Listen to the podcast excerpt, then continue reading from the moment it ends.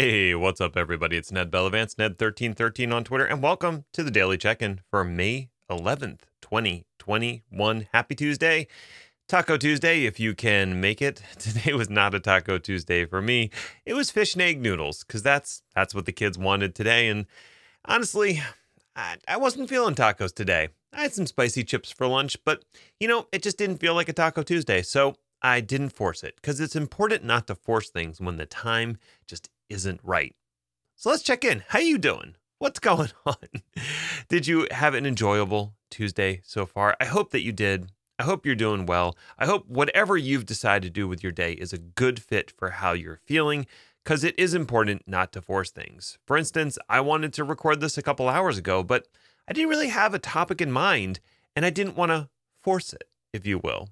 So I did kind of think of a topic, and it's because I was reading a blog post about how Microsoft is looking to incorporate the eBPF functionality available in Linux on Windows. And of course, that got me thinking, what's going on with Windows, people?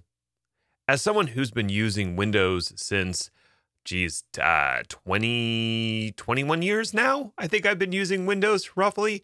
It's actually, a bit of an aside, if you will, if you'll permit me. I actually grew up with an Apple clone when that was allowed. So it wasn't an Apple II, but it was very similar to an Apple IIe.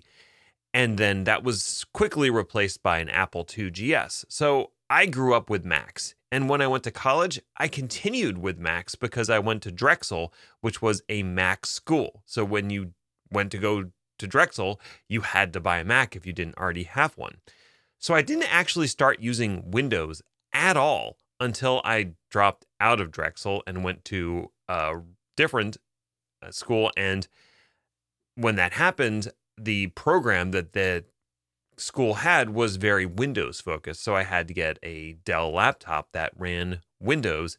And I want to say this was in 98-ish territory, so it shipped with Windows 98, probably second edition on it. Maybe not even. No, probably Windows 98. And then I actually ended up putting Windows NT on it because that was really what things were focused on from a technology perspective. But anyway, so I didn't start using Windows until the late 90s, early 2000s. And even then, the Mac was still my daily driver for a while until I really made the full switch over. What's been interesting to me to watch over the last 5 years or so is the fact that Windows doesn't have the same importance that it once did when it comes to an operating system. Now, you can split this into two different categories, really. You can look at Windows as an operating system for server-based technologies, and then Windows as an operating system for desktop, laptop-type technologies, personal computer use, workstation use, if you will. So let's take a look at those two categories and sort of pick apart what's going on with Windows in each of those.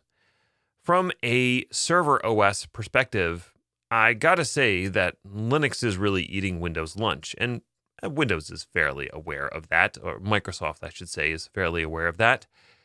Linux is the most popular operating system for servers across the world. It's what runs on the majority of AWS, and although it's not a majority on Azure yet, I'm sure it will be any day now. And there's a lot of reasons for that. We don't need to dive into all of the reasons, but one of the reasons that hasn't hurt Microsoft so much is because they built Microsoft Azure. And so even though Linux is an extremely popular operating system that they're not directly getting revenue for, the fact that those servers need to run somewhere then leads to the fact that they can earn a lot of money running those servers on Azure. So they are happy to keep using Linux when it comes to Azure. So in a certain regard, Windows has become less important over time to a lot of the newer applications that are getting built out there. Let's look at another factor that, you know, gets into this.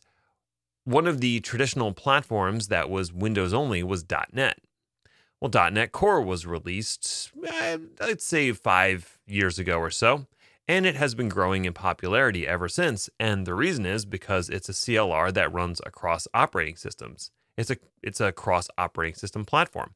So if you're a .NET developer and you've stayed up to date with your skills, you can port your applications from a Windows-based platform over to a Linux-based platform. That seems fairly relevant, I would say.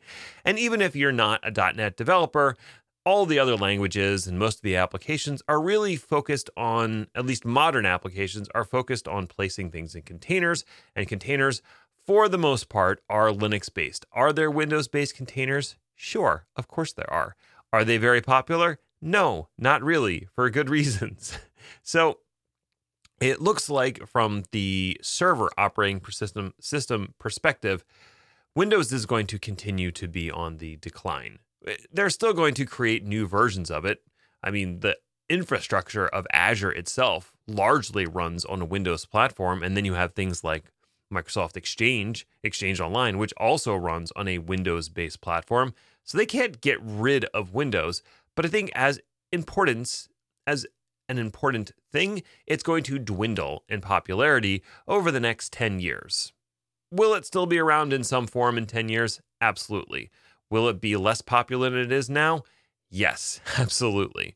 Okay, so that's the server market. Let's take a look at the personal use, the workstation market. What's going on over there? Now, Windows is still the most popular operating system when it comes to workstations.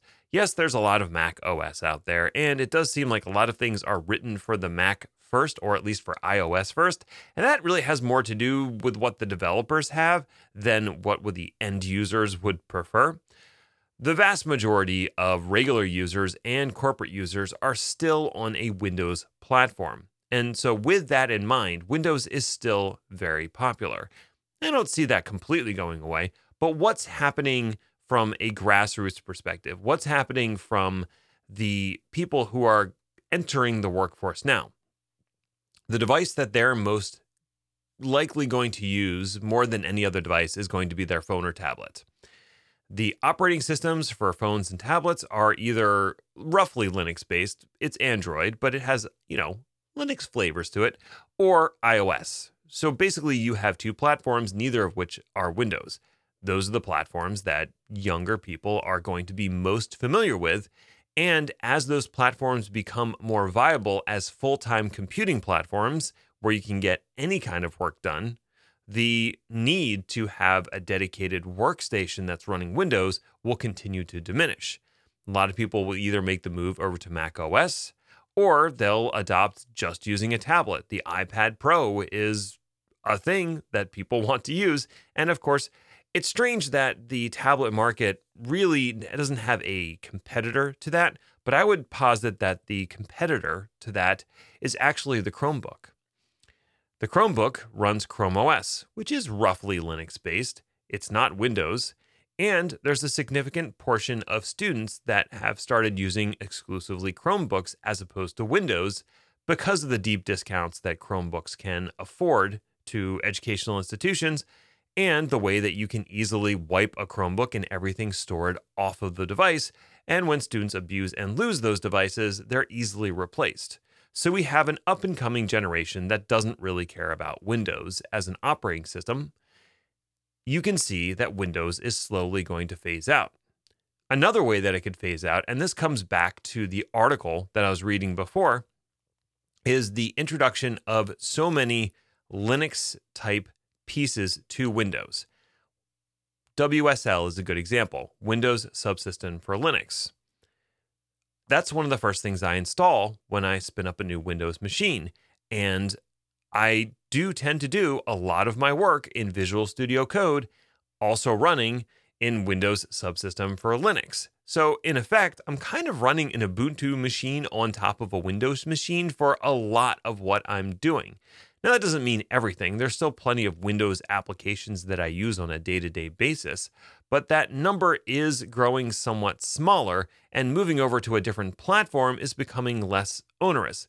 Visual Studio Code works across all the different platforms. Other programs I use, Firefox, Audacity, OneNote, Microsoft Office, all of these are available on other platforms. And once Microsoft makes Microsoft Office available for Linux, it's almost like the death knell, right? So while it may not be the year of the Linux desktop this year, and that year may never come, I believe that the workstation as it exists today will not exist in 10 years. And so you really have these dual influences of the server market and the workstation market moving away from Windows to a Linux-based alternative. And I think that just seems to be the future. So I'm curious what your thoughts on this are. Reach out to me. I'm on Twitter. It's Ned1313, or you can hit me up on LinkedIn. Always good to hear from you on either platform. And hey, if you don't mind sharing this with a friend, I sure appreciate that. I also have a Patreon. If you want to support me through Patreon, the link is in the description, or you can just go to patreon.com and search for Ned in the Cloud, and you will find it there. If you do sign up, you will get a weekly newsletter and early access to my Terraform Tuesday videos. Until next time, stay healthy, stay safe out there. Bye for now.